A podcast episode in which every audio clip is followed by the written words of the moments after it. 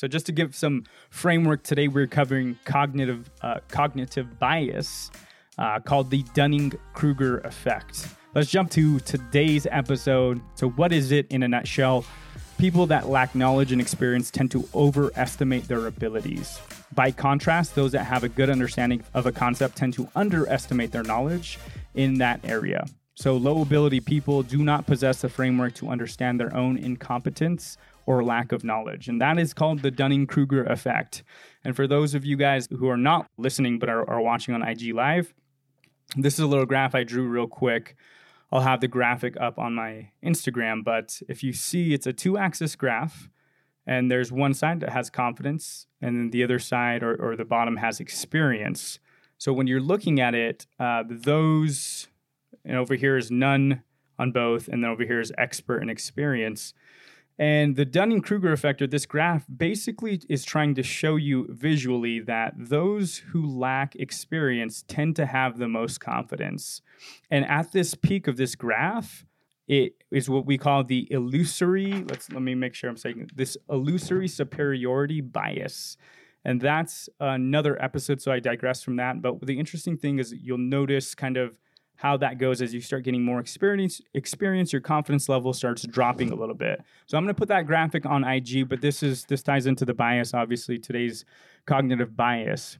Uh, in 1995 there's a gentleman by the name of mcarthur wheeler and he actually committed two bank robberies all right? And this was based in pittsburgh. Now follow me it wasn't one, but two bank robberies. So he had the audacity during these bank robberies, which he held these tellers at gunpoint, not wear any masks or, you know, he didn't cover himself up. He just walked in and at one point on the second the secondary bank robber, he looked up at a security camera, he smiled, and then he walked out. So this guy's either has the most balls in the world or, you know, I'm not really sure what he was thinking or he doesn't have an identity. Well, what ended up happening later is the the off the police officers ended up watching the the security footage, right? And they identified the man. They went to this man's home, and as he's getting arrested, he the, the thing that was the most confusing about the situation was McArthur genuinely was in disbelief that he got caught. So the officers were also a little bit skeptical or, or, a little bit taken back by his disbelief or his his utter blind confidence that he was not going to get caught. And he ends up saying something very famous in this robbery, and this is a true story. He ends up saying, "But I wore the juice." That was his words as he's getting taken into custody. So later on, as they, you know, as they were questioning the, uh, McArthur, they they asked him, you know, what does that what does that mean? And he told them he he studied and he looked into what the ingredients of invisible ink were. Okay. One of the ingredients were were lemon, and what he had actually done before he robbed these banks is he took lemon juice and smeared it on his face. He genuinely thought he was invisible during these robberies. And this was such a unique circumstance and he was tested for any any sort of mental illness and he passed all the tests at that time. Um, and this inspired two psychologists, which you guys will know, um, and anyone that studies psychology will recognize their name as David Dunning and Justin Kruger. And this is the individuals who developed and researched this effect and this cognitive bias. So they they had a hunch that this was what was going on, or there was a cognitive bias at play during this situation.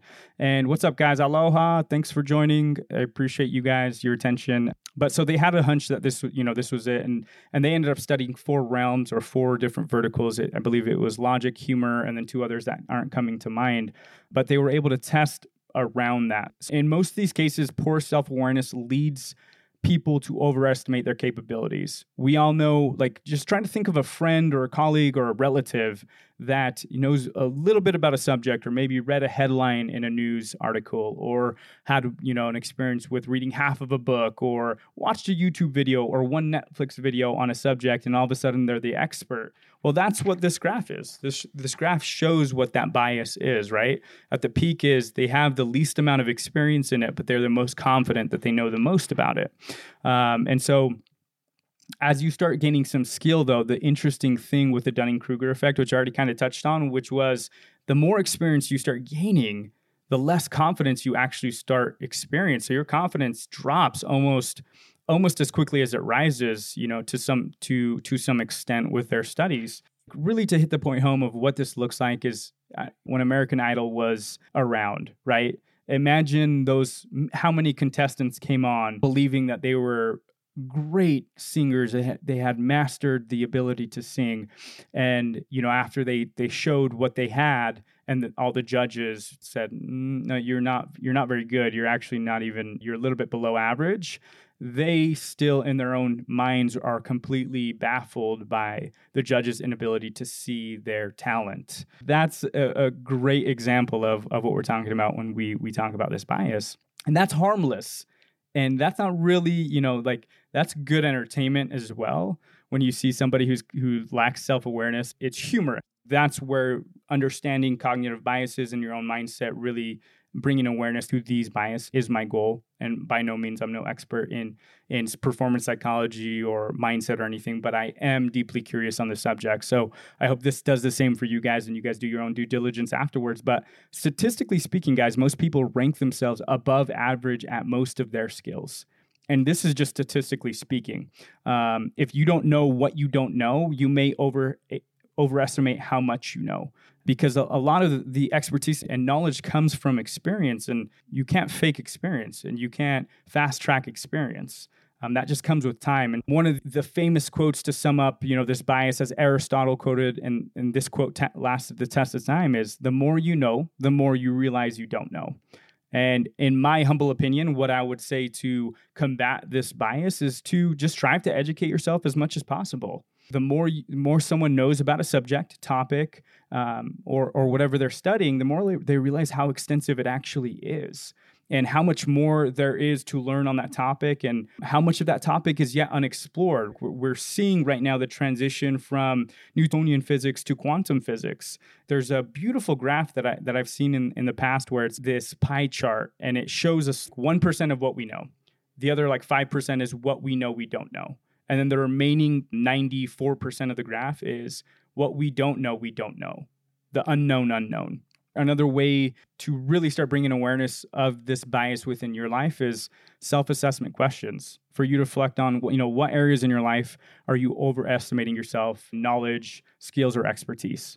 And that's an honest question for yourself right? What areas in your life are you overestimating yourself in knowledge skills and expertise and then a good self gauging question to add on top of that is to see how many areas of your life might actually be affected by the Dunning Kruger bias, um, which is are you always right?